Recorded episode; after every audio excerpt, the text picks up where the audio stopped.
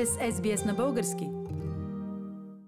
Госпожа Марияна Христова е български журналист и редактор, който от 2011 година, освен другата и работа, работи като редактор на изданието Евро Чикаго, което е българско емиграционно издание в Чикаго, но госпожа Христова живее в София. Добър ден, госпожа Христова. Здравейте. Как се отрази на вашия живот пандемията и в момента в България, понеже има явно втора вълна, как се чувствате вие самата? Какво да ви кажа? Отразява се и в България, разбира се. В България в момента друго е по-важно. Тук вече над 100 дни тече една политическа криза, протести, въпреки, че напоследък се засилват тревожните данни за а, повече за болеваемост, за съжаление и тук има починали лекари, много жалко. Болниците, провинциалните не са в добро състояние, има проблеми, но все още акцентът, публичния, обществения, е там, защото има някакъв политически проблем, значим, той стига и до Европейския парламент, до резолюция на Европейския парламент. Между другото, тук много роля изиграха и българите зад граница които писаха писма, лично ходиха до разни европейски комисии. Добре, като говорим за протестите, които са вече над 100 дни, какво мислите, че може да се случи от тук нататък? Има ли шанс да се състоят извънредни избори или от тук нататък предстоят само редовните избори през март?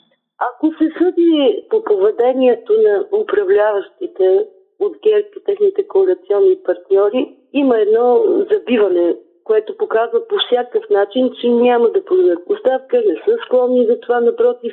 Като цяло се наблюдава а, едно явно нежелание а, да се подаде оставка и да се реши по този начин създалата се политическа криза. Може би това е свързано, как да кажа, с някакви страхове, с някакви задколисни играчи, които, за които не е известно какво, какво точно се бои премиера и правителството. Но властта е голямо изкушение всеки характери, когато човек дълго остане на власт и се срасне с нея. Но във всеки случай няма никакви признаци от страна на тези, от които се иска оставка, че те ще я подадат, най-малко пък от главния прокурор. Самото му избиране беше проблематично и има се протести преди избирането му, въпреки това той беше избран.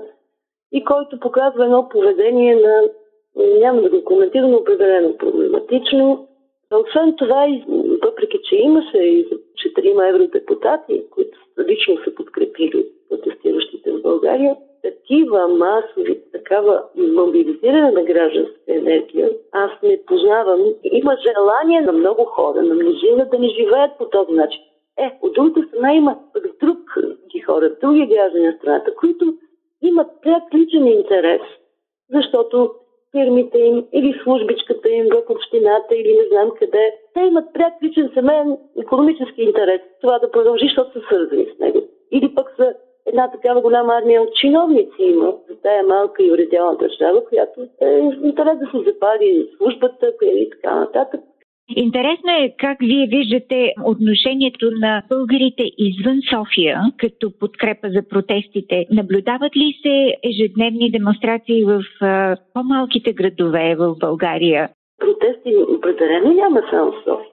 Пловдив, Велико Търново, Варна, на много места. Това не е софийски протест в никакъв случай. Той даже не е само в България, както сигурно знаете.